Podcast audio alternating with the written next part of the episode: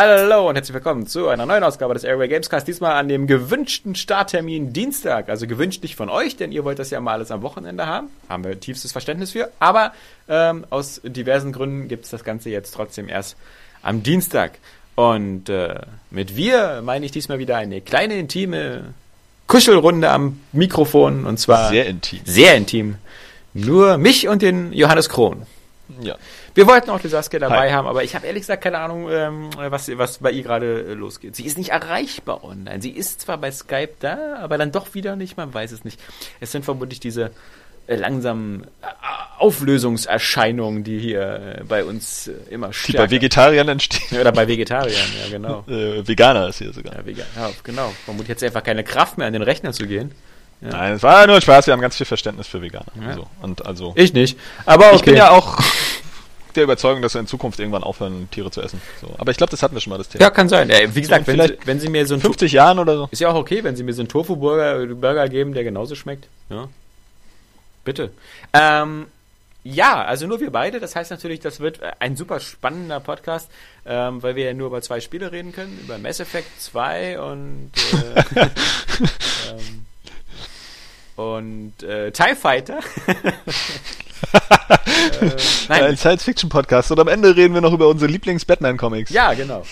Also so eigentlich immer. Wie immer, genau. Ähm, wir wollen ja auch nur langsam schon mal, man weiß ja nicht, was die Zukunft bringt. Vielleicht bringt die Zukunft ja, dass äh, der Area Gamescast äh, in dieser Form gar nicht mehr weiter existiert. Und damit dieser Abschied nicht so schwer fällt, fahren wir einfach hier das Level und das Niveau schon jetzt langsam runter, dass die Leute das eher wie eine Erlösung sehen. Als Und den Kompetenz- und Infogehalt, ne? ja, ja.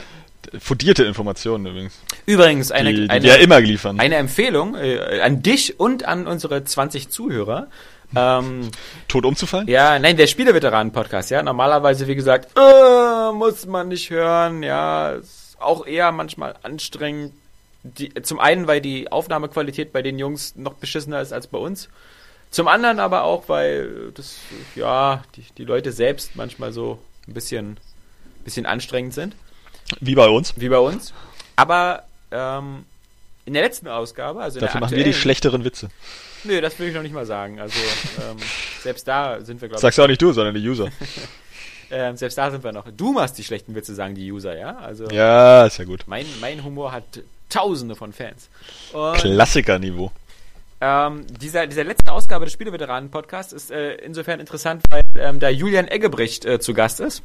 Oha. Und äh, der hat ja echt faustdick hinter den Ohren. Und ich glaube, den Namen musst du erklären. ja, genau. Und das, das ist 90er-Material. Ja, an 80er sogar noch. Also Ja. äh, der, bei, bei Rainbow Soft angefangen damals in den 80ern, da dann eher äh, auch Konvertierungen von, von Amiga-Spielen und sowas gemacht. Eins der ersten großen äh, Spiele, wofür er und dann auch sein Team später Factor 5 bekannt waren, äh, war dann äh, Turrican, Turrican 1 und Turrican 2, ähm, wo sie schon damals gezeigt haben, dass sie eigentlich so im Herzen auch Konsolenspieler sind. Ja, Und, diesen, diesen A-Type-Klon Katakis, ne? Genau. Oder so hieß Oder, der? oder Nemesis, nee, genau. Ja, ja. Nee, nee, ja, Katakis ja, hieß der. genau. Ähm, genau. Kann man übrigens alles lernen in der äh, Retro Gamer. Nach Ja. wie vor ein äh, fantastisches Magazin. auch gerade neu erschienen. Muss sagen, ja, nee, kommt am, ja gut, kommt am 20. raus. Achso, Entschuldigung. Das Wir, ist wir immer so, Abonnenten. Ja, aber es ist so geil, weißt du, du kriegst ja nur, nur alle drei Monate irgendwie Ja. eine Ausgabe, aber auch innerhalb dieser drei Monate noch am Ende dieser Zeit finde ich immer noch wieder Artikel, die ich noch nicht gelesen habe und denke, oh, ist ja interessant und geil. ja, Also ist ja immer echt ein fettes Heft, da sind die, die 12, 13 Euro gut investiert. in der Tat. Aber mach mal weiter mit deiner Geschichtsstunde. Nee, genau. Und äh, wie gesagt, dann Julian Eggebrecht dann mit Factor 5, äh, später dann äh, natürlich ganz bekannt auf, auf dem Gamecube äh, und auf dem N64 eigentlich schon, mit der Rogue Leader, Rogue Squadron, äh, wie hieß es dann? Rogue Squadron 1, 2, 3. Gab es ja insgesamt Nee, drei es Teile. hieß Rogue, Rogue Squadron war der ursprüngliche Titel und Rogue Leader war dann äh, Rogue Squadron 2. Siehst du. Und da hießen die dann so. Genau. Und dann gab es noch einen dritten Teil. Genau, Das- Rogue Leader 2, Rogue Squadron 3. Und das war ja vor kurzem auch so ein bisschen in der Presse, weil die Jungs von Factor 5 ja auch noch parallel an so einer Art HD-Collection gearbeitet haben, die sie dann für die, also HD nicht direkt, aber an, zumindest an einer Collection überarbeitete Sammlung für die Wii, genau. Genau, gearbeitet haben und ähm, die wäre, glaube ich, schon das Gelbe vom Ei und der heiße Scheiß gewesen. Zu einer gewissen Zeit hatten sie sogar überlegt, ob sie das Spiel auf die Xbox bringen, was auch geil gewesen wäre, aber all das ist halt nichts geworden. Und wer das so ein bisschen die Hintergrundgeschichte wissen will, ähm, der bekommt die halt bei dem Spieleveteranen-Podcast ganz, ganz äh, nett äh, serviert und auch vor allem, wer wissen will, was die jetzt so machen, die Jungs, die Factor 5 gibt's ja nicht mehr, die sind ja dann nach dem, äh, nach dem. Leer auf der PS3 nicht so ein Erfolg war, hatten sie sich ja extrem verzettelt, weil sie äh, ein Superman-Spiel gemacht haben und da extrem viele Ressourcen reingesteckt haben, aber am Ende der äh, keinen mehr gefunden haben, der das kaufen wollte und rausbringen sollte. Das sollte also noch in der im Zusammenhang mit dem ersten Hätten sie vielleicht mal nach Man of Steel ankündigen sollen. ja, ne, aber es war ja zu dem zu dem hier Brandon Brandon Lee oder wie hieß der? Brandon Ruth, Ja, genau, danke Brandon Ruth ähm, aus aus Superman Returns. Ähm, der ja auch, glaube ich, ein bisschen gefloppt ist, oder? Der Film, ja, ja, ja. Aber äh, wie gesagt, das, äh, die hatten dazu halt ein riesiges Spiel mit Open World, so, so GTA-mäßig und ähm, da haben sie halt ihr ganzes Geld und Kapital reingesteckt. Geil, wenn du sowas hättest und dann heute auch so durch die Häuser fliegen könntest wie in Man of Steel. Ja. und ähm, Und dann deswegen, erstmal die Stadt entvölkern. Und, und seine neue Firma halt, die, äh, die, das, die macht zwar in dem Sinne keine großen Spiele mehr, bis aufs letztes Mal jetzt hier für iOS so ein, so ein, so ein Fischspiel, was wohl auch sehr aufwendig war, aber was, ja Gott, ist jetzt nicht, was man jetzt groundbreaking nennen kann. Aber das Interessante ist halt, ähm, dass, dass die sind ja eher so, so Factor 5 und auch die Nachfolgefirma sind ja eher so Tech Guys. Also die, die, Mhm. die hatten ja auch schon damals die, die Fähigkeit, eben aus dem Gamecube und so Grafik rauszukitzeln, die man irgendwie nicht für möglich gehalten hat.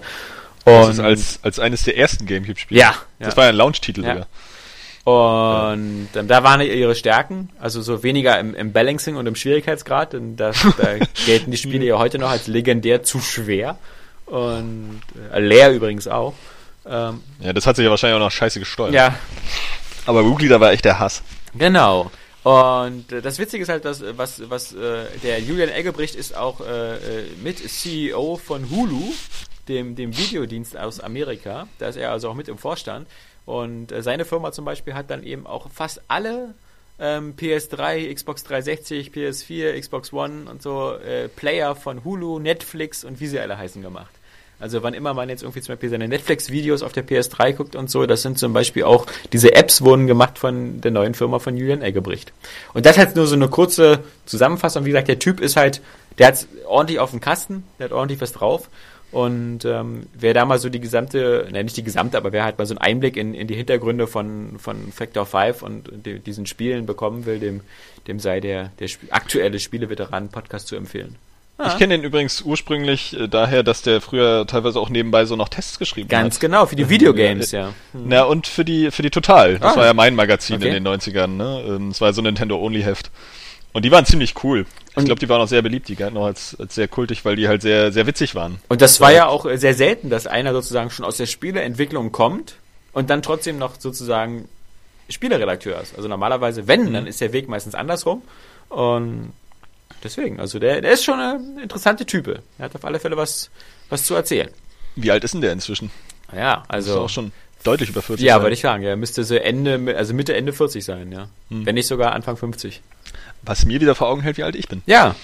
Oder wie jung. Ja, Aber macht ja nichts. Wir werden ja alle älter. ja das ist, äh, das ist meistens keine Leistung, alt zu werden. Nee. Ja, Spiele. Also ich muss halt sagen, ähm, ich, ich, ich, wir müssen mit äh, Nintendo anfangen, weil wenn wir Nintendo am Ende machen, dann äh, schalten ja eh gleich alle weg. Und so bleiben die Leute meistens noch dran in der Hoffnung, dass noch was Interessantes kommt. Hast du Nintendo gespielt? Jo, ja. Das klingt irgendwie witzig. Ja. Hast du Nintendo Ich habe gespielt? Nintendo gespielt. Wie die Amerikaner wahrscheinlich so beim NES-Spielen noch sagen würden. Spiel Nintendo. Was hast du denn auf dem Nintendo gespielt? Erstmal muss ich sagen, dass bei mir zu Hause hat es jetzt langsam Klick gemacht und äh, mein, mein Maxi, der jetzt in dieser Woche auch seinen sechsten Geburtstag feiert, ist jetzt so voll im Mario-Fieber und spielt jetzt eigentlich wie bis zum Umfallen Super Mario 3D World und äh, Mario Kart 8. Und ähm, da, da bin ich jetzt auch Ja. wieder ein bisschen scharf drauf geworden und auch durch, die DL, durch den DLC natürlich. Mhm. Und ähm, zockt das jetzt auch gerade mit Begeisterung. Und äh, ja, also ich denke mal, hast du das auch schon runtergeladen? Das Ja, auf jeden Fall. Ja. Ja. Ich habe ja vorher gleich das, das Paket gekauft. Genau. Ich war jetzt ein paar Tage weg und dann habe ich das gleich runtergeladen und äh, die vorgestern mal mit einem Kumpel angezockt. Einmal nur, um alle Strecken Ja. zu sehen. So, ähm, feine Sache. Also ich muss einfach erstmal muss man wirklich mal sagen, einfach dieses Preis-Leistungs-Verhältnis Ja. dieses Pakets, ja, also da können sich alle wirklich mal eine Scheibe von abschneiden. Wenn du dieses Ja. Zweierpaket gleich zusammenkaufst Ja, 12 Euro. und ich wüsste nicht, welchen Grund es gäbe, das nicht zu tun, Ja. bezahlst du 12 Euro, das ist nicht mal ein Euro pro Strecke. Ja. So, dazu kriegst du noch ein paar Charaktere und so. Ich meine, ich hoffe, dass sie in Zukunft dann noch beim Metal Mode noch ein bisschen was nachhelfen, so oder ein paar andere Modi vielleicht einbauen. Aber das ist ja das geile Potenzial bei Mario Kart, ein Spiel pro Generation. Die Generation ist noch relativ jung. Sie können das so zuficken mit Content, dieses Spiel, ja. Nee, aber ähm, ja, nee, sag du doch was. Das ist ähm, Ich gebe dir vollkommen recht. Und vor allem, da, gerade wenn ich, ich, was mich so ermüdet, sind ja immer diese ganzen DLC-Pläne für so Spiele wie Forza oder Co., ähm, wo halt das immer nur Autos sind und nie neue Strecken. Denn das Einzige, wofür ich eigentlich bereit bin, richtig äh, Geld auszugeben, sind neue Strecken. Und das finde ich geil. Natürlich, klar, ein Forza Horizon 2 kann dir per se eigentlich keine neuen Strecken bieten. Also höchstens so Gebiete anbauen oder so. Ja, aber das machen ja andere Spiele auch. Ja, du? genau. Also du, du, du hast ja früher in echten Spielen auch irgendwie neue Level bekommen. Ja, So, genau. das, das könntest ja bei Forza Horizon 2 locker jetzt irgendwie noch, ah ja, da ist noch diese Bergkuppe irgendwie, da machen wir jetzt so Berg- und Talstrecken. Ja, und genau, irgendwie meinetwegen. Aber- sechs Strecken oder was weiß ich, so, die halt einfach in diesem Gebiet ablaufen. Aber das wäre halt das. Oder halt ich, dieses Gebiet. das Genau, so- das wäre halt das, wo ich sagen würde, ja klar, hier, nehmt mein Geld, ja. Also mehr Strecken, mehr neue geile Gebiete, immer zu. Und äh, acht neue Kurse halt, oder dann sagen wir mal 16 Kurse für 12 Euro, dann, wenn man das Mai-Update noch dazu nimmt. Ähm, klar, Das ist einfach die Hälfte des Contents nochmal, Ja. fast, ja. Also wenn man jetzt mal die ganzen Fahrzeuge so ein bisschen weglässt. Wie gesagt, manche, also Äh. diese Excite-Bike-Strecke finde ich, ähm, gut, die ist jetzt auch äh, jetzt nicht so genial. Äh, einfach nur so hüppel, hüppel, Ja. hüppel, hüppel, Die hüppel. die ich glaube, die hüppel, ist einfach hüppel, so für, für, für diese schnelle Action gedacht, Ja. wie es früher da diesen, diesen Babykurs gab auf dem, bei dem Gamecube-Teil, der auch nur einfach so ein ganz kleiner Rundkurs war. Da geht's dann halt einfach nur ab mit, mit Items zerbatzen. Die hat aber auch viel Potenzial durch die, durch die ganzen vielen Sprünge, Ja. damit du ja dann auch Die Boost aufsammeln kannst Distanz, und so. Obwohl die halt natürlich äh, äh, besonders viel Potenzial hat, dann zu frustrieren, weil du halt, wie gesagt, so mit Items halt zugekackt wirst, irgendwie dann auch von hinten und ähm, da kann man dann schon kotzen, wenn man kurz vor der Ziellinie mal wieder was reingebratzt bekommt. Wobei ich das Gefühl habe, dass das ein bisschen vom Schwierigkeitsgrad ein bisschen, in- in, zumindest in der Art geändert worden ist, dass ich das Gefühl habe, es kommt relativ selten vor, dass ich jetzt so in der letzten Runde ähm, noch so richtig krass Sachen reingeballert bekomme, so blauer Panzer und, und sowas. Ähm, ich habe, also bis jetzt ist es vielleicht nur Zufall und Gefühl. Ich habe mehr den Eindruck, das passiert jetzt eher so in Runde 1 und 2, wenn du in der Führung bist. Aber so richtig dieses ganz Unfaire, so am besten so am Ende nochmal so, weißt du, blauer Panzer, danach noch ein Blitz. Und äh, das, das habe ich eigentlich eher selten gehabt jetzt. Ich, also, Ja, das hast du sowieso auch im Mario Kart 8 nicht so oft Okay. allgemein. Ähm, das ist da schon ein bisschen besser gebalanced als die anderen, aber du hast es halt immer noch Okay, ja. wieder. Ne? Und ich glaube, es kommt auch ein bisschen auf die auf die Geschwindigkeitsklasse an. ja, das kann sein. Ich, bis jetzt mache ich erstmal nur alles freischalten im 50er und dann im 100er und wer weiß, wo ich dann bei 150 lande. Obwohl ich äh, bei den Strecken jetzt auch keine hatte, wo ich so richtig gesagt habe, ey boah. Ja, ja, ja. Ne, so, ich meine, so als, als natürlich absoluter Zelda-Fanboy ist die Zelda-Strecke schon ziemlich cool. Das ist ja natürlich auch alles sehr liebevoll gemacht, ja. Da wo du halt sonst diese, diese Piranha-Pflanzen hättest, sind es halt so diese, diese komischen äh, Monsterpflanzen aus, aus Twilight Princess beziehungsweise Skyward Sword. ja. Du hast Rubine statt, statt, ähm, statt Talern. Hm. Münzen, Münzen. ja. Talern. Ich bin eben auch ein äh, äh, DuckTales-Fanboy. Ja, Johannes zahlt noch in Talern. Äh, ähm, am coolsten fand ich eigentlich die Strecke ähm, mit diesen zwei verschiedenen Wegen, also die ja durchgehend eigentlich auf, auf zwei unterschiedlichen Bahnen äh, langläuft. Weil die schien mir doch ähm, relativ aufwendig in der Gestaltung zu sein, weil die auch sehr viele, sehr viele verschiedene Möglichkeiten hat, so, so, so abzukürzen, beziehungsweise irgendwie noch was rauszuholen. Also ich glaube, das ist eine Strecke, mit der man sich echt lange beschäftigen kann, um da den optimalen Weg zu Okay. finden.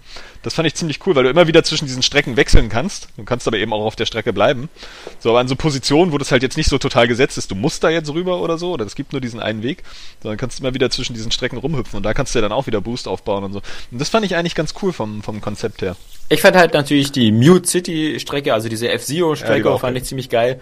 Ähm, vor allem, wenn man sie halt dann mit dem F-Zero-Card fährt, das ist schon ein cooles Feeling.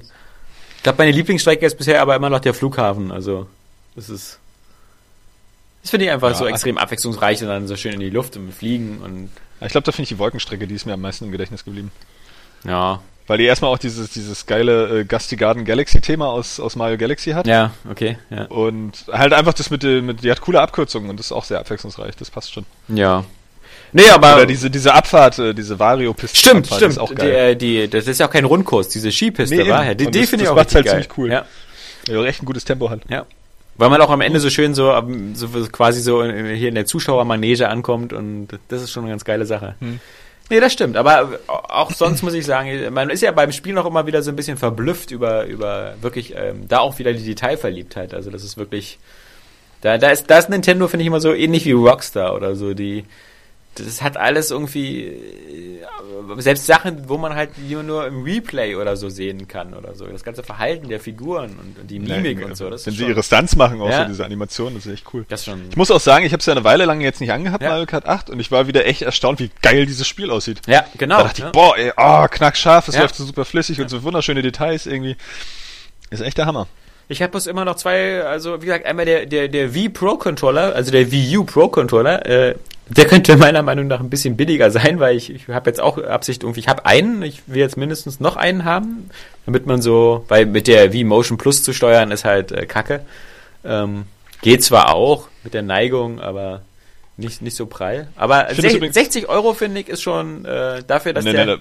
keine Lampe hat wo kaufst du denn diesen, das ist ja keine Lampe, die besonders wichtig ist. Wo kaufst du denn den Controller? Der kostet 40 Euro normalerweise. Ja, das, wo kaufst du denn einen Controller, wo ich den für 40 Euro bekomme, ja? Also ich habe alle drei, die ich dazu gekauft habe, für 40 Euro okay, bekommen. Ja. Naja, ich hab also die habe ich, glaube ich, auch bei Amazon bestellt. Ja, eben, ich habe nur bei Amazon geguckt und da lagen die alle so bei 59,99 oder so. Nee, da musst du mal oder im Laden gucken ja. oder so. Aber vielleicht, weil die auch relativ selten geworden sind oder re ja. recht begehrt mit Mario Kart 8. Ja. Auf jeden Fall finde ich den Pro-Controller nach wie vor geil. Also klar, er fühlt sich wahrscheinlich an, so ein bisschen wie der ähm, Xbox-Controller. Ja. Aber er fühlt sich halt sehr robust an, irgendwie, für die Analogtasten. Ähm, was ich immer noch geil finde, ist einfach dieses überlange Kabel. Ich wollte neulich irgendwie Kabel raussuchen und ich habe das eine genommen und dachte, ich hätte zwei in der Hand, weil ich irgendwie, irgendwie, gar nicht daran gewöhnt war, irgendwie so ein fettes Kabel da rauszupacken. Ja, aber das ist ja wirklich irgendwie zwei, drei Meter lang. Oder zwei. Ähm, das ist schon der Hammer. Und die halten auch so schön lange. Also ich mag die Controller sehr. Aber wenn ich eine Bitte an Nintendo hätte, dann, äh, dann, dann würde ich mir, das ist natürlich illusorisch, aber manchmal auch so ein bisschen diese Flexibilität wünschen, die halt zum Beispiel Microsoft an den Tag legt, ähm, als sie festgestellt haben, dass äh, Kinect irgendwie nicht ganz so der Bringer ist, wie schnell sie das Ganze so aus dem System wunschweise rausgepatcht haben, äh, würde ich mir wünschen, dass, dass bei Nintendo die Einsicht langsam kommt, dass man zumindest optional das scheiß Tablet abklemmen kann.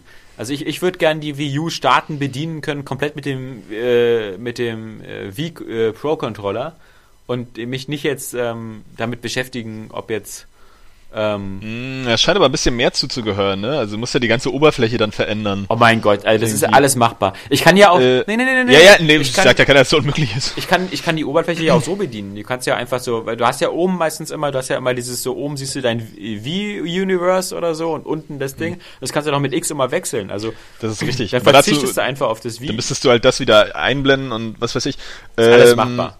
Ja, der Punkt ist ja, dass du damit wirklich bei einigen Spielen dann ähm, optional, optional und äh, ja. es soll einfach nur irgendwie eine Option sein, dass ich, dass ich einfach nur sagen kann, meinetwegen oder mach den Start. Ja, stimmt. Du kannst ja dieses Steel Battalion auch nicht ohne Kinect spielen. Ne? Du ja. müsstest du halt auf die Spiele schreiben, geht nicht ohne Gamepad, oder? Ja, oder oder schreib's schreib's doch rein, weißt du, schreib's doch äh, äh, in die Optionen rein, zumindest wenn das Spiel gestartet ist, dass ich irgendwo das Ding abstellen kann oder mach's automatisch, wenn wenn es nur einen Controller gibt ähm, wie bei Mario Kart, weißt du, wenn ich es alleine spiele, warum schaltest du nicht den scheiß Bildschirm ab? Es geht auch schon so aus Energieeffizienz, ja. Ja, das kann ich auch nicht verstehen. Also da sind die echt bescheuert.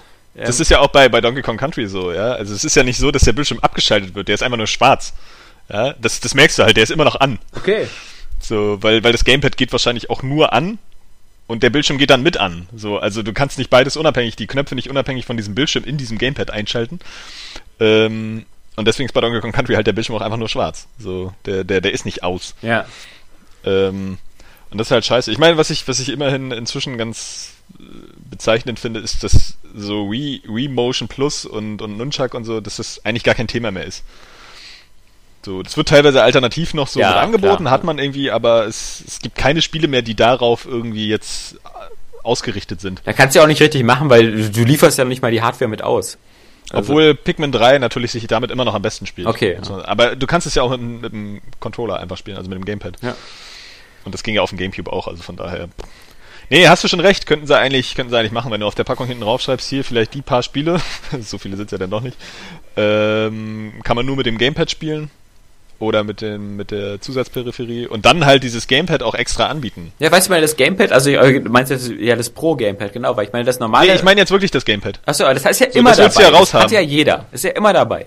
Ich, ich meine deswegen, du sollst es ja auch nicht aus der Packung rausnehmen. Lass es doch dabei. Ach aber so. gib mir doch wenigstens die Möglichkeit, A, die Konsole zu starten und zu benutzen nur mit dem Wii U äh, Pro Controller und B, die Möglichkeit, den Bildschirm abzustellen, damit ich nicht immer diesen diesen Leuchtebildschirm habe. Ich meine, bei Mario Kart, was ist denn da drauf? Das ist extra und, und die Karte, wenn du darauf klickst, ja, also. Und die Hupe. Äh, äh, mich nervt das ja dann schon eher, dass du, also zum Beispiel bei, bei, bei, bei Super Mario 3D World ist es manchmal so, dass du immer noch das Gamepad brauchst, so gerade für die Toad-Level, weil du ja manchmal da pusten musst und so. Wo ich mir auch denke, mm. warum schafft es ihr nicht, dass zumindest, wenn du, wenn du siehst, ah, du spielst Mario 3D World gerade mit dem Pro-Controller alleine, können wir nicht dann irgendwie einen anderen Knopf, ja, es gibt genug Knöpfe, die nicht verwendet werden in dem Spiel. ja, das ist ja auch geil bei Mario. Ja, also äh, das ist dann jetzt der Puste-Knopf, ja. Also nein, da musst du, wenn du das dann spielst, plötzlich wieder den Controller zur Seite legen, dann das Tablet holen, ja. Ja, nach wie vor finde ich auch dieses Gamepad, also wenn du jetzt sagst, man kann das auch benutzen ohne, ohne, ohne das Gamepad, dann kannst du ja auch tatsächlich so ein Paket anbieten. Ja, genau. Und sagen wir, du machst die Wii U jetzt äh, 100 Euro günstiger. Ja. Ja, 100 Euro günstiger ohne das Gamepad. Schon ja. verkauft sich das wahrscheinlich wie geschnitten Brot. Ja. Irgendwie, wenn du dann so Mario reinpackst mit einem Pro-Controller ja. oder zweien am besten oh. noch. Äh, gut, dann hast du wahrscheinlich wieder so ein 300er-Paket, aber egal. Ähm, Und noch 10 Spiele. Und äh, dann wäre gut, ja.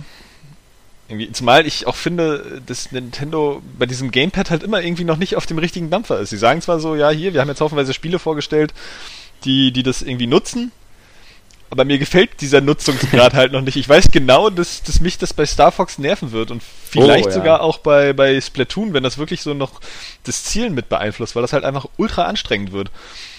Und ich, ich weiß gar nicht, warum sie diesen, diesen Pfad des, des asymmetrischen Multiplayers so schnell verlassen mhm. haben.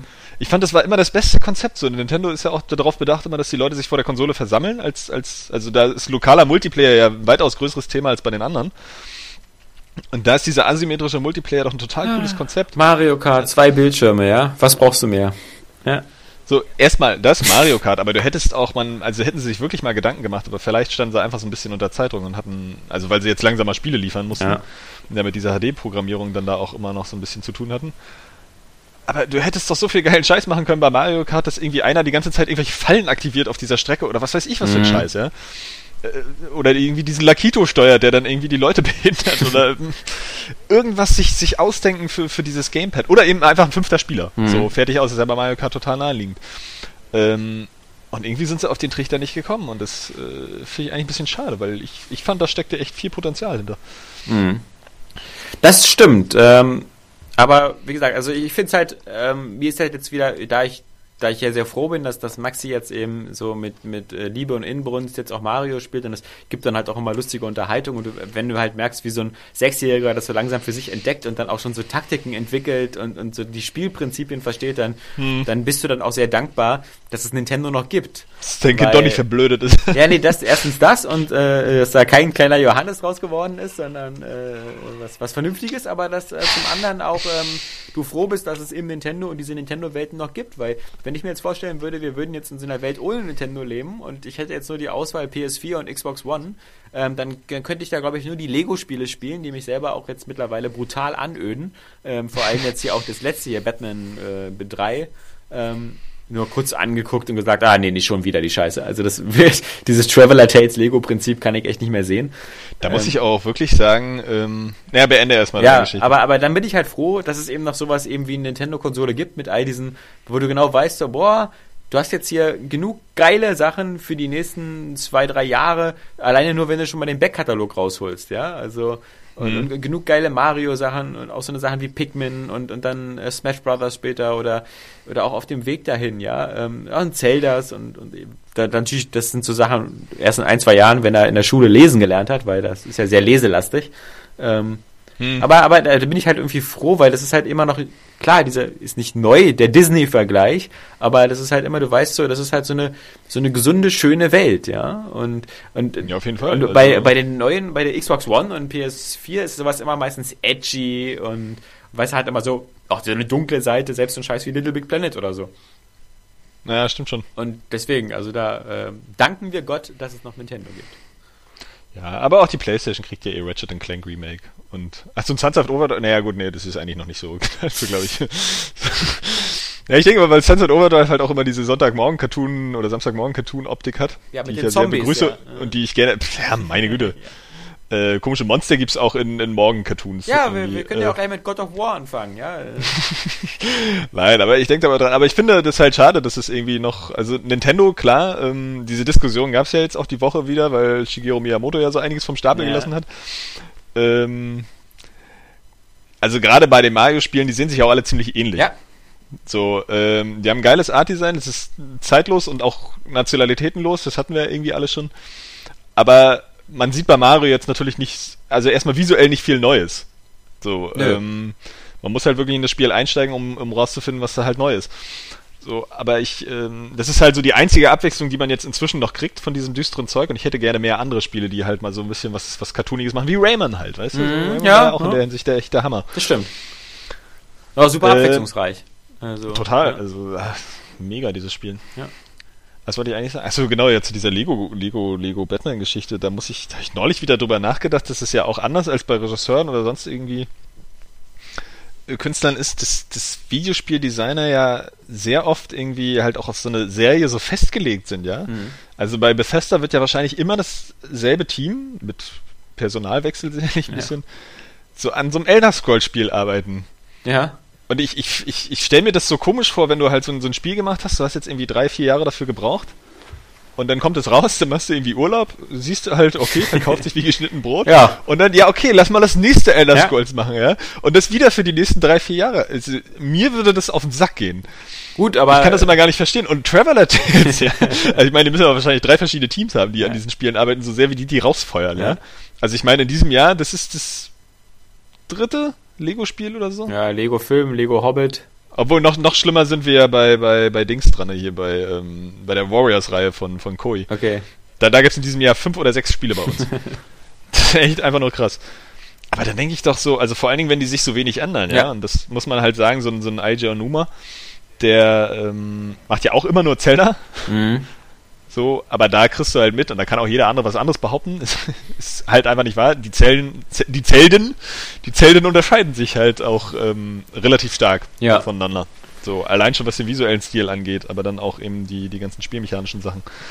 Während das halt bei diesen Lego-Spielen halt scheinbar immer auf das Gleiche hinausläuft. Ja, da gibt's auch neue Sachen, aber wie gesagt, ob die, das sind immer so, und die werden dann auch mal übernommen in jedes Spiel, also dieses, dieser immer stärkere Wechsel andauernd zwischen den Figuren und, und, und so ein bisschen diese Crafting-Phasen, aber wie gesagt, es ist ja auch, ich glaube, es ist, es ist beeindruckend, wie viel kreative Energie dann in diesem Rahmen dann noch drinsteckt. Also die, die, die sind auch immer mit sehr viel Liebe am, am Vorbild, ja, ob sie da, ich meine, da ist sogar Kevin Smith jetzt mit drin und, und, und welche Talkshow-Leute, also das, die, die lassen Bei sich da Batman? schon, bei Batman, ja, die lassen sich da schon was einfallen, aber, aber das, Spieldesign halt ist halt immer noch so, dieses, das, das, das ist jetzt, glaube ich, mindestens schon zehn Jahre alt und das, das, nee, kann ich nicht mehr, also dieses, das ist, Stimmt, das hat angefangen mit Star Wars, ja, ne? ja, Das war schon auf, das war noch auf PlayStation 2 Zeiten. ja, also, Krass. mein lieber Scholli und, nee, nee, nee. Aber lass uns lieber über meinen Spielegeschmack reden, weil mein Spielegeschmack ist, ähm, wie wir letzte Woche gesehen haben, wieder völlig im Arsch. Denn noch letzte Woche habe ich ja so über Assassin's Creed Unity rumgeschwärmt, um mir dann später im Internet durchzulesen, dass ich ja völlig falsch liege.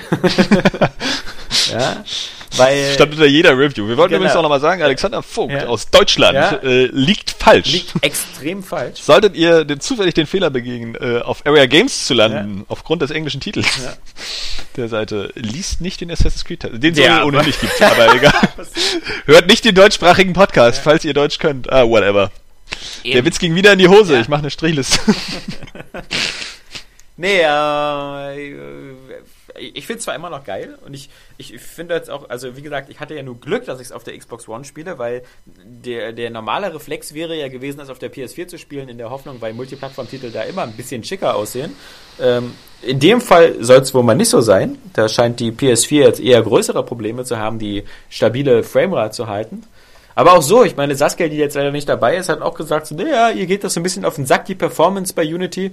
Also, pff, ist mir jetzt bei noch nicht so störend aufgefallen. Klar, wenn, wenn da so 600, 700 Leute auf dem Bild sind und du rennst da durch, dann, dann ruckelt es manchmal ein bisschen, aber die meiste Zeit bist du ja eigentlich eher so beim Klettern oder so in kleineren Gebieten und da läuft dann schon flüssig und da kannst du halt so voll diese, diese, diese Pracht in dich aufsaugen und da macht's halt noch Spaß.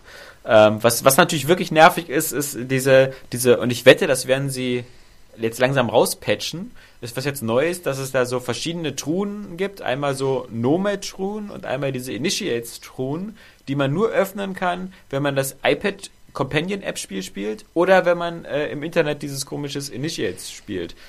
Und, And that und sucks. Das zackt wirklich richtig, weil äh, gerade Assassin's Creed und so, das ist ja, macht ja auch viel äh, seinen Reiz aus durch dieses äh, alle Sachen finden, alle Truhen finden und sowas. Und dass jetzt manche Truhen einfach so geblockt und dabei sind. Genen unterdrücken. Ja, ja, mir macht sowas immer noch Spaß, aber, aber dass sowas jetzt geblockt Ja, eigentlich auch, wenn ich eine Belohnung kriege, die irgendwie sinnvoll ist. Naja, nee, mir geht's einfach darum, irgendwie so eine 100% Anzeige zu erreichen. Aber, aber wenn, wenn, wenn das jetzt eben nicht möglich ist, wenn du nicht diese anderen Sachen noch benutzt und die sind momentan teilweise alle ziemlich broken, ja, und manchmal kommt ja auch durcheinander, also wenn du so wie ich manchmal zum Beispiel zwei oder drei Uplay-Accounts hast, weil du in deinem Leben schon genervt warst und mehrere anlegen musstest, weil du irgendwie das Passwort vergessen hattest oder so, dann ist das erstmal eine, eine Pest rauszufinden, welcher Uplay-Account ist jetzt eigentlich mit meinem PSN-Account verknüpft und verstehen die sich jetzt auch wirklich und oh. äh, das, das ist halt äh, ein bisschen schade, aber ansonsten muss ich sagen, ich finde Unity immer noch geil. Ich finde die, die Sachen, die sie am Gameplay geändert haben, an der Steuerung, das, das, das äh, Klettern und das Stealthen, ähm, das ist, das, das, das modernisiert die Reihe und wenn sie jetzt bei der Story und bei den Missionen vielleicht nicht so äh, genial anders sind, dann, dann stört mich das jetzt nicht sonderlich. Was ich mich aber gewundert hat, ist bei, dass, dass viele Outlets, ja, also viele Magazine wie Eurogamer oder so, die dem Spiel eine 7 von 10 gegeben haben, ähm, kann man ja alles machen, ja. Also, wie gesagt, Spiele sind subjektiv und ich habe Respekt vor jedem Test. Was ich dann aber nicht verstehe, dass das meistens Magazine sind, die dem Black Flag dann eine 9 von 10 oder eine 10 von 10 gegeben haben. Denn auch wenn ähm, die, die, diese ganze Funktion mit, der, mit den Seeschlachten und der Seefahrt äh, frischen Wind reingebracht hat und so. Das eigentliche restliche Gameplay, sobald man an Land war, war halt genauso dröge und scheiße, wie es in den zwei, drei Folgen davor war und hat selten Spaß gemacht.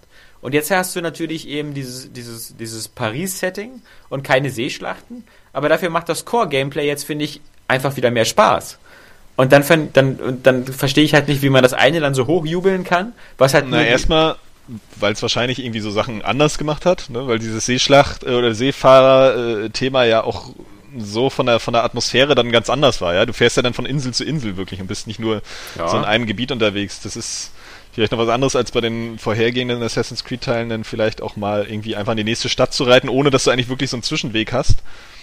Dass das relativ cool umgesetzt war und also ich weiß ja noch, dass ich, als ich Assassin's Creed 4 angefangen habe, da auch ziemlich ziemlich süchtig war weil das Spiel auch einfach sehr sympathisch ist mhm. von vornherein so. Also diese ganze Atmosphäre, die ist sehr einladend, irgendwie diese Karibik-Optik fetzt.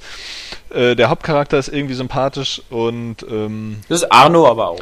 Das, das passt, ja, keine Ahnung, wir haben ja jetzt einige was anderes gesagt, so, keine Ahnung. Na, im Grunde sind das dann auch mal dieselben Charaktere, das und sind, ähm, das haben die auch bei Giant Bomb so schön gesagt, das sind eigentlich immer diese, das sind diese Han-Solo-Kreaturen, ja. Also hm. immer so ein bisschen so verschmitzt, äh, immer so ein bisschen halb illegal, legal, aber irgendwie immer mit Schmiss bei den Frauen und das Herz am rechten Fleck.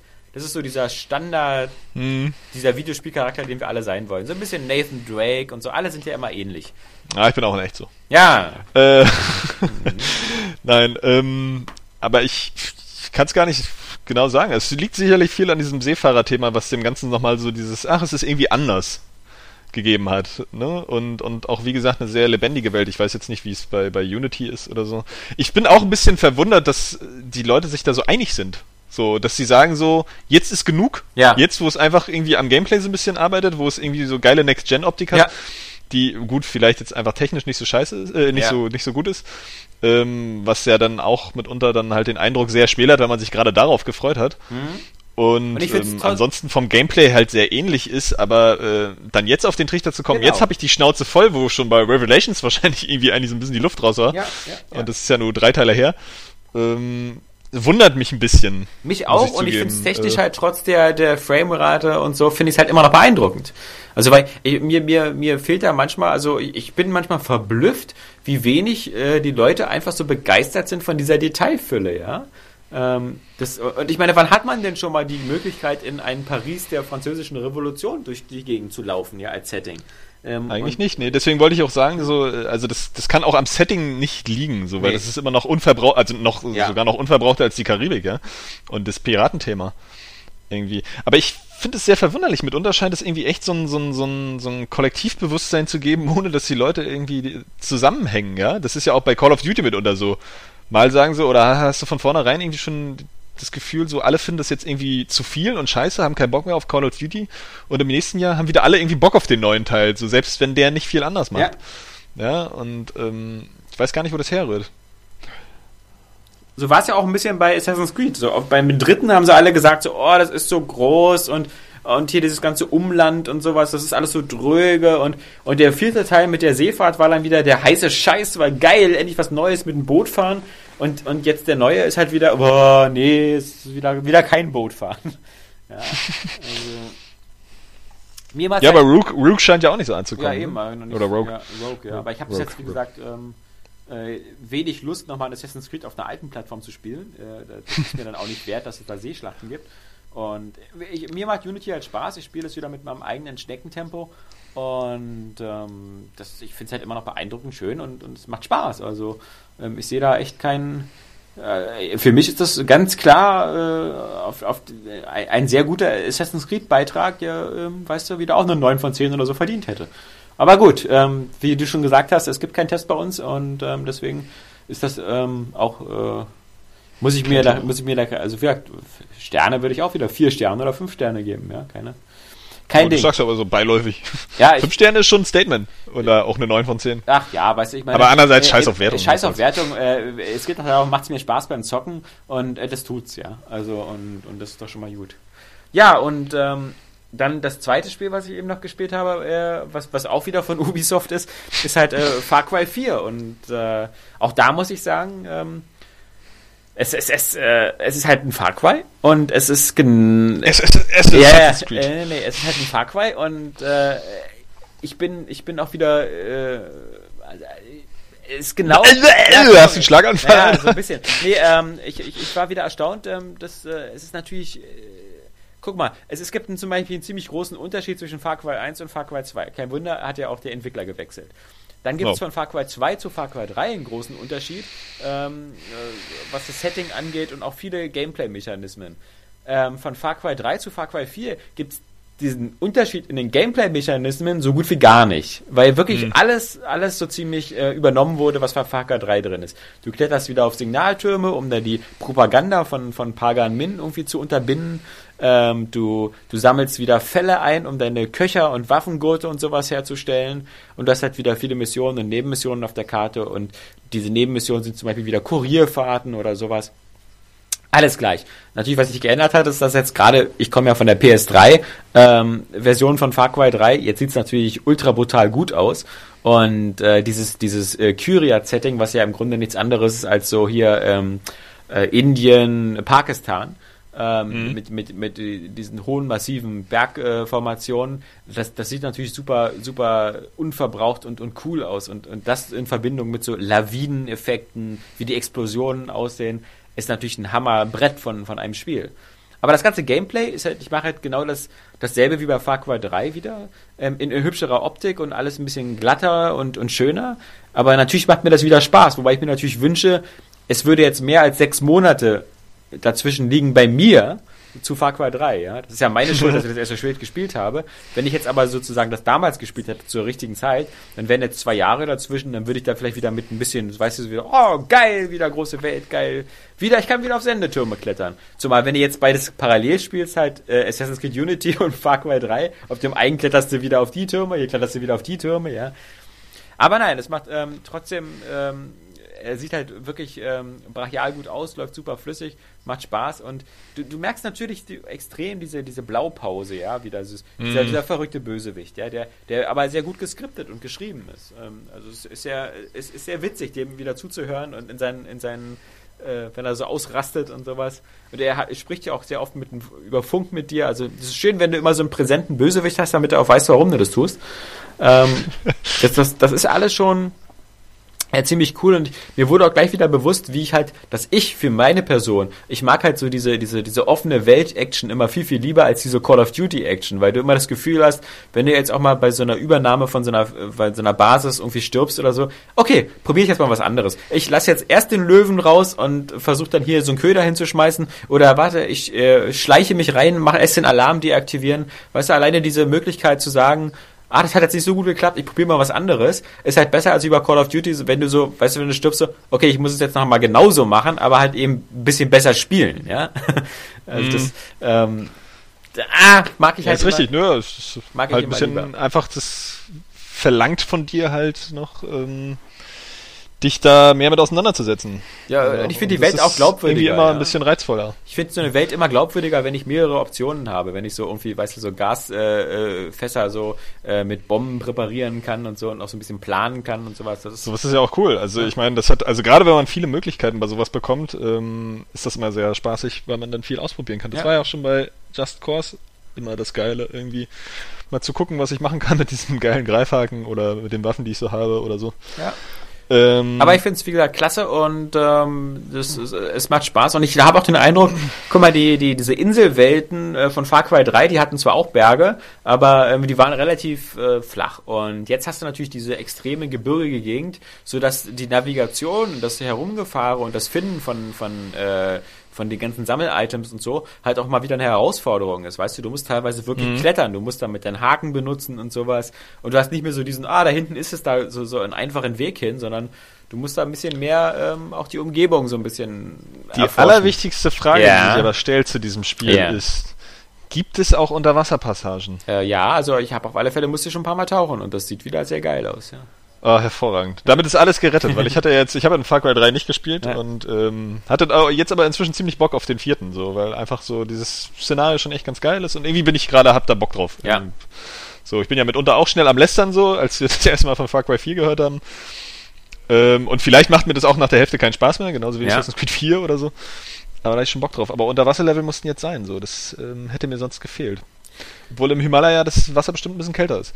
Mhm. Ähm, ja. Aber gut, damit ist ja alles klar. Also ich finde es ich find's wieder äh, klasse, macht Spaß und ähm, deswegen, ich, ich, ich äh, es ist ja in den letzten Wochen ja quasi fast so ein kleiner Shitstorm über Ubisoft zusammengebrochen und ähm, da muss ich sagen, manchmal vielleicht durch ungünstige Äußerungen oder so im Vorfeld, wie mit der Parität der, der Auflösung oder so, vielleicht war das auch ein bisschen unclever.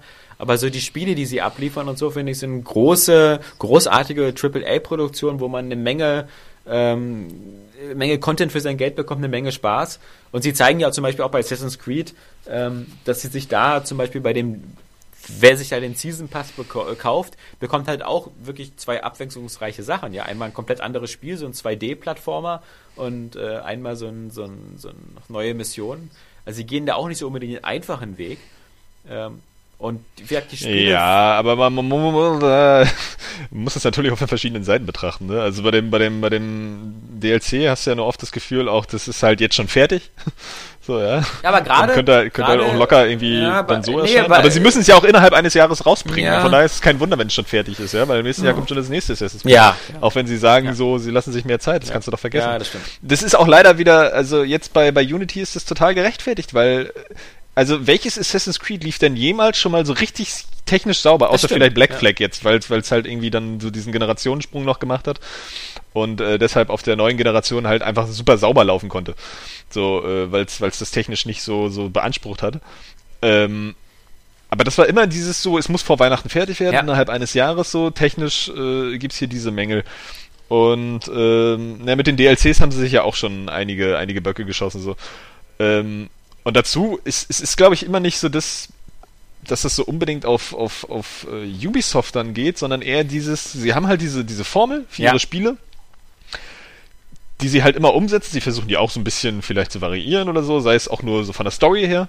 Ja, dass sie, dass sie da irgendwie versuchen, was, was anders zu machen, um die Leute zu reizen, so, aber es ist halt immer diese gleiche Formel und sie fahren da natürlich auf Sicherheit. Das Production Value, das zweifelt ja gar keiner an. Ja. So, das, deswegen wird es ja auch viel gekauft, sicherlich, weil es halt irgendwie geil ist. Aber man, man hat halt so ein bisschen Angst, weil, weil wir merken das ja immer wieder jetzt auch durch, durch Dragon Age 3 oder so, dass ähm, andere Entwickler da so gerne ein bisschen auf diesen Erfolg ab, abzielen und dann versuchen eben das zu kopieren. Und das ist, glaube ich, die, die, die Angst, die bei einigen Spielern dann immer so dahinter steckt. Und das läuft dann natürlich darauf zurück auf, auf, auf Ubisoft so. Mhm. Obwohl die, äh, ich meine, die haben es für sich erfunden sozusagen und die können das Ding ja durchziehen, wie sie wollen. Wenn andere das nachmachen, ist das ja nicht deren Schuld, ja. Ähm, aber das ist eben, ähm, glaube ich, ein bisschen die Angst dahinter, die dann auch immer zeigt, äh, so Na, die, äh, also, die Schuldzuweisung die, irgendwie, die aber ungerecht Aber die, die Annualisierung haben sie ja nicht erfunden. Das kam ja eigentlich nee, nee, aber dieses, Activision und EA und ähm, die, dieses formelhafte äh, Abfeiern von, von neuen Franchises, ja. ja, so beziehungsweise du, du, du füllst es halt mit krassen Production Value, weil du so deine 300-Mann-Teams hast. Mhm. 1000. Und dann, oder noch größer, ja. Äh, und dann hast du halt hier dieses fette Werbebudget und damit kannst du dann die Spiele zu einem Erfolg trimmen. Das haben wir ja nur auch gerade in diesem Jahr wieder spitze gemerkt, dass das halt einfach funktioniert. Ja. Du musst nicht spielerische Fortschritte irgendwie groß herstellen, so. Du kannst das einfach, indem dein Spiel geil aussieht und du eine geile Werbung hast, verkaufst du's. Ja, so, aber als, als, Kunde bist du ja ähnlich. Du bist ja als also dieses mangelnde Risikobewusstsein, was die äh, haben auf der Entwicklerseite, ist ja bei uns als Otto Normalkunde ist ja genauso. Ich habe ja auch ein mangelndes Risikobewusstsein. Wenn ich den, wenn ich in, im Laden stehe und da stehen zwei Schachteln und äh, ich habe Far Cry 3 gespielt und es hat mir gefallen und ich sehe, oh, es gibt jetzt Far Cry 4, ähm, dann greife ich das automatisch lieber dazu, weil das kenne ich, als äh, oder nämlich Bayonetta 2 nie gehört, ja. Also äh, ähm, was? Da gab es einen ersten? Ja, ja, genau. Oder irgendwas anderes oder so. Oder, oder hier äh, The Evil Within, ja. Also kann man überhaupt nicht miteinander vergleichen, weil es überhaupt nicht dasselbe Genre oder sonst was ist. Aber weißt du, da habe ich noch nie was von gehört. Keine Ahnung. Ob das gut ist, ich weiß es nicht, ja. Ähm, aber Far Cry 4, das habe ich schon mal gehört. Assassin's Creed habe ich auch schon ein paar gespielt. Haben mir immer Spaß gemacht, ja. Und vor allen Dingen ähm, wird es auch also ein Großteil von diesen ganzen 10 Millionen, 20 Millionen Käufern oder, oder viele davon halt sind ja auch Leute, die sich damit gar nicht so auseinandersetzen wie wir. Mhm. Das kann man ja immer, glaube ich, nicht so ganz nachvollziehen so. Und die kaufen das dann. Und ich habe, glaube ich, ein bisschen das Gefühl, bei Open World Spielen ist es auch immer ein bisschen für die wie in Urlaub fahren. Also zumindest ist das für mich so. Ja. Und ich, genau, ja. ich glaube auch ein ganz großer Teil davon spielt die Sachen nicht durch. Mhm. Ja, also deswegen so, wir hatten ja auch vor zwei Wochen irgendwie diesen, diesen äh, Kommentar von diesem einen Bio, äh, äh, Bioware-Entwickler, der dann sagte, dass Skyrim irgendwie alles verändert hätte und so, dass die Leute dann was anderes von Rollenspielen erwarten. Aber gleichzeitig denke ich dann auch, ja, gut, das wird vom Massenpublikum gekauft, weil die, die, die machen dann halt Urlaub in dieser Welt und beschäftigen sich so ein bisschen mit diesen, diesen relativ generischen Nebenaufgaben so und sie kennen halt diese Ubisoft-Formel und da ist das auch wieder so, aber sie können eine schöne neue Welt entdecken. Aber echt wenige davon haben doch Skyrim garantiert durchgespielt oder, oder vielleicht auch mal so ein, so ein, so ein Far Cry oder so. Und ähm, es geht ja gar nicht, gar nicht darum, dass das nicht funktioniert, so und dass das Publikum da auch nicht selber darauf programmiert ist, irgendwie das dann wirklich mitzunehmen. Wir, wir achten ja alle auf Fortsetzung.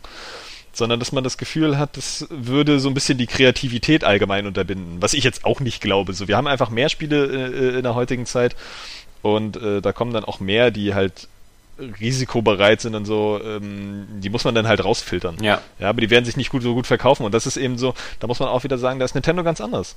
Ja, Nintendo sagt so, okay, ja, hier äh, Pokémon und so, das hat zwei Millionen verkauft, ist doch geil. Mhm. Ist ein Erfolg. So, während, während die anderen sagen, ja, wir haben übrigens nicht so viel verkauft wie Call of Duty. Ja, ist doch scheiße.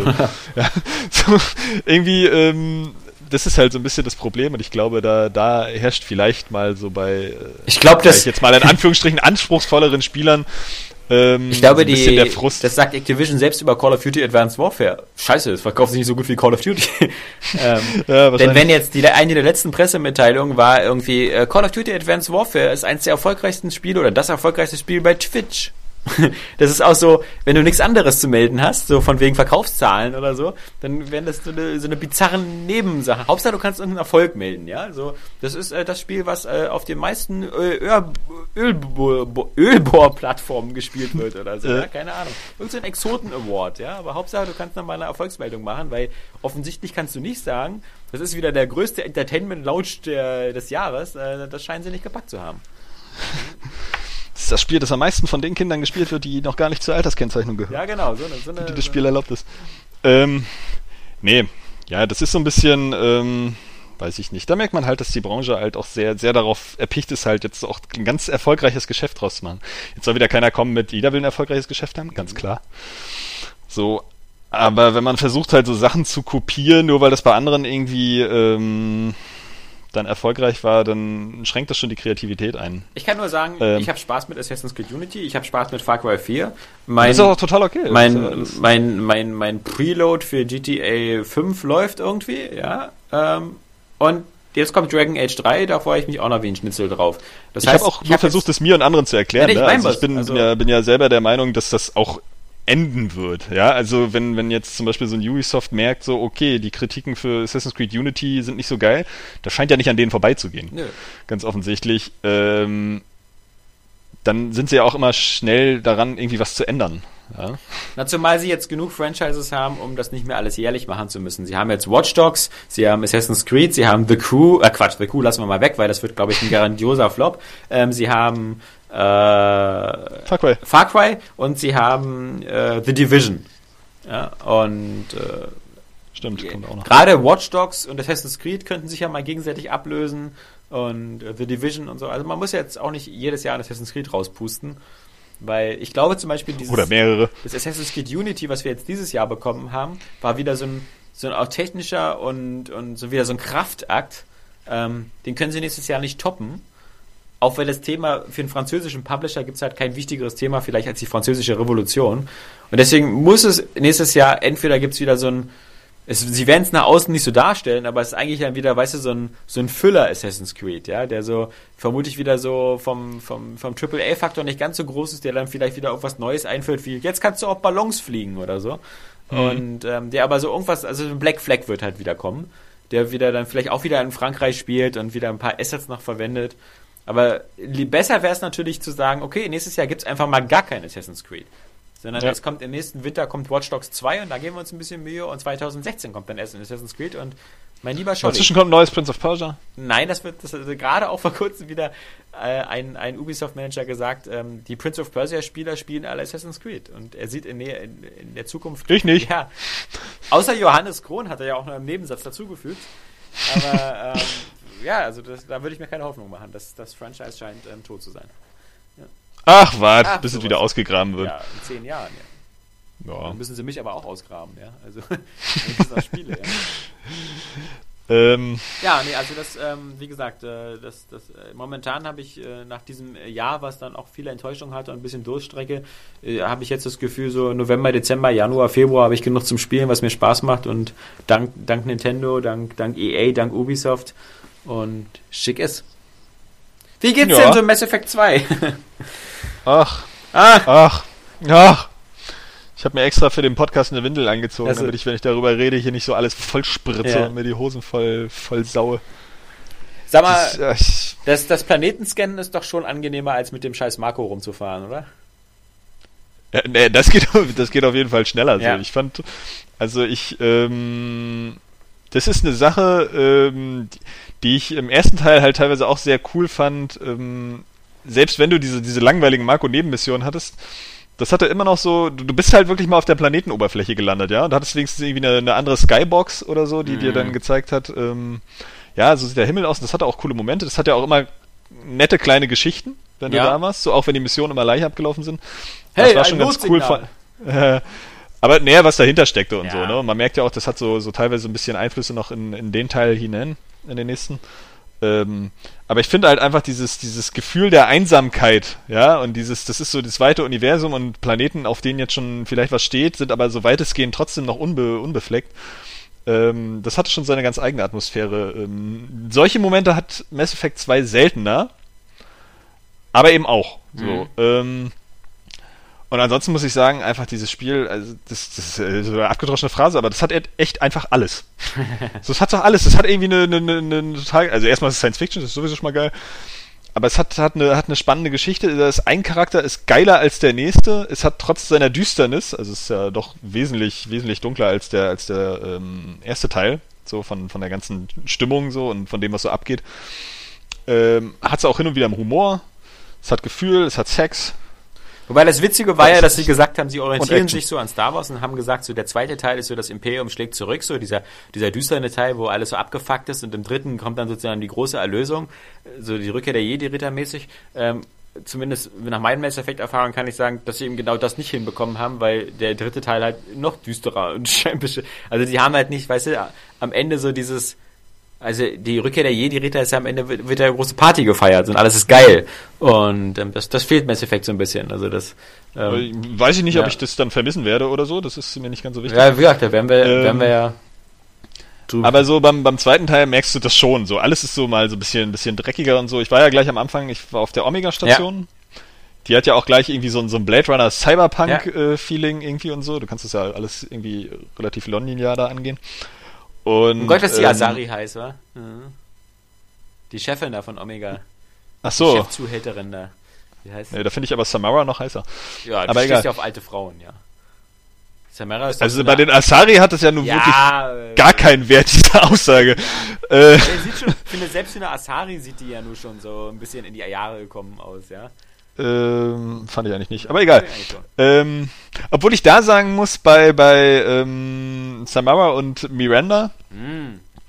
Ähm, die war ja wohl leicht. Ich, ich, ich habe ja, ich hab ja BioWare immer so ein bisschen gelobt, dass sie halt Frauen nicht so unbedingt als Sexobjekte darstellen. ich meine, die beiden sind ja nur wirklich ein bisschen ähm, das Gegenteil. Ja. Ich find's dann ganz witzig, wenn zwischendurch ähm, bei Miranda das zum Beispiel auch ein bisschen auf die Schippe genommen wird, dadurch, dass sie ähm, irgendwer sagt da so, erlaubt Cerberus ihn wirklich in diesen Klamotten rumzuhuren.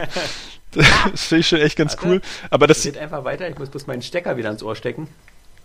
Aber ja. dass die äh, zum Beispiel dann auch, also grundsätzlich, wenn die auf hochhackigen Schuhen ins Gefecht rennen, ja, das finde ich immer ein bisschen. Äh, Vollkommen normal.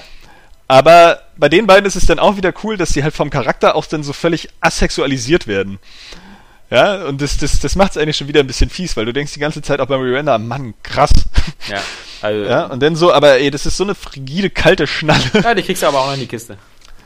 Ja, aber ich glaube nur als Mann. Ja, ach so, ja klar, weiß ich, ja, ja. Also. Ja, ich bin ja eine Frau. Ah! Ähm, aber da kriegst du Jack, Jack in die Kiste. Kann sein, ja. Ähm, aber das ist auch wirklich so krass, ähm, was, was den Hauptcharakter angeht, also Shepard, wie, was, was für eine krasse Verbindung man einfach zu dieser Figur hat. Also für mich zum Beispiel ist es inzwischen, äh, und das ist ja eine selbstgestaltete Figur ja, im, im, Wunschfall, ja. Und für mich ist das zum Beispiel inzwischen total absurd, auf irgendwelchen Artworks diesen Typen zu sehen oder so, weil für mich ist das einfach nicht Shepard. Mhm. Shepard ist meine Shepard, genau so, wie sie jetzt aussieht. Ja. Und klar, haben andere noch andere weibliche Shepards so, ähm, aber. Femshep. Ja, genau. Und äh, ähm, ist, also diese Bindung ist einfach echt, echt krass, dass du, dass du dir gar nicht vorstellen kannst, das könnte irgendwie noch eine andere sein. Aber ich muss einfach sagen, dieses Spiel, ähm, also allein dieses Universum dahinter, ja, ich finde, das ist so eine krasse Leistung. Irgendwie, und da fällt mir auch mal wieder auf, warum ich, warum ich Science Fiction auch, auch so viel besser finde, so als Fantasy. ja. Weil, weil ich lese ja nur auch immer fleißig die Codex-Einträge ähm, bei, bei Mass Effect, das kann ich auch nur empfehlen. So, und auch bei den Planeten, da wurde sich so viel Gedanken gemacht, mhm. ja. Während du so bei Fantasy-Spielen kannst du mal sagen, ja, hier Magie und Kristalle. Aha. Ja, so. weiß ich nicht. Also wenn du, ich lese den Scheiß ja eigentlich fast nie, weil das ist mir einfach zu, zu aufwendig, aber ich glaube zum Beispiel bei, bei Skyrim, die Bücher, die da überall rumliegen und die die Hintergrundgeschichte von Tamriel erzählen, oder bei, bei Dragon Age die Bücher und so, da, da, da müssen irgendwelche armen Schreiberlinge sich leider, glaube ich, genauso viel Gedanken machen, um ähm, diese Welten stimmig zu. Das ähm, war jetzt auch nur ein bisschen, bisschen überzogen dargestellt. Ich mag ja auch Fantasy, so ist es ja nicht. Nee, ich finde so, das ja immer, ich äh, finde das, guck mal, ich komme aus einer anderen Perspektive. Ich bin ja eher ein normaler Mensch. Ich spiele ja auch einen männlichen Shepard, das merkt man ja schon, dass ich eher normal bin. Und äh, ich, ich frage mich halt immer, Leute, was, was macht ihr euch da für so eine Arbeit mit Codex-Einträgen oder wenn ich einen Planeten, so einen Gasriesen scanne, dass dann auch irgendwie steht so, na ja, dieser Planet ist äh, vor allem bevölkert von irgendwie quallenartigen Sümpffröschen oder so. Das interessiert mich doch alles gar nicht. Ja, ich will hier nur irgendwie meine Elemente suchen. Ähm, das ist aber sehr schade, ja. weil das, das macht nämlich, also für mich macht das einen unheimlichen Reiz dieser Welt aus, ja. Also das ist eben auch der Unterschied zu Fantasy. Klar musst du irgendwie auch da versuchen, eine, eine Konsistenz hinzukriegen und so, aber letztendlich ist es einfach nur so eine ausgedachte Geschichte, während bei Science Fiction immer noch dieses so, naja, es könnte halt so sein, ja. Und sie versuchen wirklich so selbst bei Aspekten, die, die in diesem Spiel gar nicht so richtig auftauchen, so Raumschlachten, das noch so zu erklären, wie du dir das auch vorstellst, wie das wahrscheinlich in Zukunft ablaufen müsste, ja, dass man darauf achten muss, dass man nicht den Planeten hinter der Fregatte beschießt äh, oder hinter dem Kreuzer und äh, all solche Sachen, ja, also das geht da unheimlich in die Tiefe und ähm, auch diese diese Verbindung der der beiden Spiele, ja, das, ja. also ich bin so froh, dass ich dieses, dass ich noch gewartet habe, diesen ersten Teil nachholen konnte, ja. Ähm, mit den Einflüssen. Also ich, ich habe inzwischen, obwohl dieses Spiel ja damals äh, sehr, sehr krasse Wertungen bekommen hat, habe ich immer das Gefühl, das wird nicht als dieses krasse, wegweisende Meisterwerk gefeiert, okay. das es eigentlich ist. Also ich habe sowas, ich, ich komme mir eigentlich auch inzwischen schon fast ein bisschen blöd vor, dass ich äh, The Last of Us über den Klee lobe, ja. Nach wie vor äh, völlig fantastisches Spiel, so, das, das total intensiv ist. Aber ich finde diese Leistung, die hinter diesem, hinter diesem ganzen Universum der Verbindung dieser Geschichten steckt und auch natürlich die eigentliche, die eigentliche Handlung dieser ja. Spiele. Ja, aber mit diesen Einflüssen, die du nehmen kannst, äh, dadurch, dass du unterschiedliche Antworten hast und, und wie das, wie das sich durch die Spiele ziehen kann, das ist so eine krasse Leistung. Da ist auch irgendwie so ein, so ein, so ein GTA 5, das auch sehr detailliert ausgearbeitet ist. Ist für mich aber hat, hat nicht dieses Achievement wie, wie, wie, wie Mass Effect. Ja, und ich habe das auch noch in keinem anderen Spiel gesehen. Ich meine, es liegt vielleicht ein bisschen daran, dass ich ähm, eher weniger Rollenspiele früher gespielt habe, einfach weil ich immer dachte, so, ich habe nicht so die Zeit dafür. Ja. Ja, und dann spielst du halt eben so ein, so ein 15 bis 20 Stunden Actionspiel oder so wie Tomb Raider. Mhm. Auch hammergeil, aber also ich muss, muss sagen, was ich jetzt gerade von Mass Effect 2 kriege, als Spiel so auf, also sowohl spielerischer als auch, auch so, so intellektueller und emotionaler Ebene, das äh, habe ich so noch nicht erlebt. Tja. Also das wirklich, vereint ja wirklich das Beste so irgendwie aus, aus Literatur, Film und eben Spieldesign. Mhm. Und ähm, Mann, Mann, Mann, das ist wirklich, also, äh, das ist schon wie so eine Parallelwelt. Ich komme da auch gar nicht mehr so richtig raus. Und dann kommt, Bin ja nur aus, dann kommt irgendwann bei dir 2015 Mass Effect 3 und dann werden wir über den äh, Rise and Fall of äh, the Mass Effect Franchise reden, ja. Naja, mal schauen. Mhm. So, das, das, Ende findet ja offensichtlich nicht jeder scheiße. Ich bin gespannt. Ja, es gibt bei also, BioWare, glaube ich, zwei Mitarbeiter, die es ganz gut fanden. Ja, aber es gibt auch unter den Kritikern, glaube ich, also. Ja, äh, es gibt da diesen, diesen, diesen einen äh, Einsiedler in der Antarktis, dem das aber Spaß gemacht warten hat. wir mal ab. Nachdem er. Das Krasse ist. Also ich, ich glaube nicht. Ja, 2015 gut, Mass Effect 3, ja. Vorher wird es wahrscheinlich nichts mehr. Ähm, ich muss auch sagen, ich habe ja inzwischen nur ähm, diese, also mir angewöhnt, jetzt bei einem Spiel zu bleiben. Oh. Deswegen habe ich eigentlich praktisch auch nichts anderes gespielt. Ja. Mal ganz abgesehen davon, dass Mass Effect natürlich auch irgendwie besser ist als alles andere, was ich jetzt spielen könnte. Ähm, und und habe ja auch sehr viel verkauft. Ja an, an Spielen irgendwie, um dann halt irgendwie möglichst wenig nur noch da zu haben. Aber es fällt einem schon schwer, muss man sagen. Also ich muss sagen, früher, als man noch jünger war, da hatte man ja nicht immer so viel Geld, um sich dann irgendwie ständig Spiele zu kaufen. Mhm. Man hatte das auch nicht so auf dem Schirm, weil da das Internet halt noch nicht so, so, so groß das Thema war. Und da hast du einfach gedacht, ich habe jetzt dieses neue Spiel und ich spiele das jetzt. Mhm. So, und dann, oh, wenn das nächste rauskommt, gut, was weiß ich, zu Weihnachten oder so, ja. dann spiele ich halt das nächste. Aber jetzt bist du halt so, spielst Mass Effect 2 irgendwie und denkst so, oh geil, ja, aber jetzt kommt halt auch Dragon Age raus. Ja. Und ich habe super Bock auf Dragon Age und ich muss mich so zusammenreißen, vorher Mass Effect 2 dann irgendwie wirklich auch konsequent durchzuspielen, selbst wenn Dragon Age schon draußen ist, um mir das nicht vorher zu kaufen. Ja, und dann erstmal Mass Effect 3 und noch. Also ich würde auch sagen, du fängst mit Dragon Age erst an, wenn auch da die Trilogie abgeschlossen ist, die neue. so Dragon Age 3, 4, 5. Also, ja? Keine Hektik, Johannes. Ich glaube nicht. Nee, aber ich habe echt, echt Bock auf Dragon Age. Ähm, aber das fällt einem wirklich schwer, mal bei einem Spiel zu bleiben. Also das, ähm, Hätte ich gar nicht gedacht. Bis zum nächsten Mal. Es verabschieden sich in diesem Area Games Podcast Johannes Krohn und Alexander Vogt. Tschüss.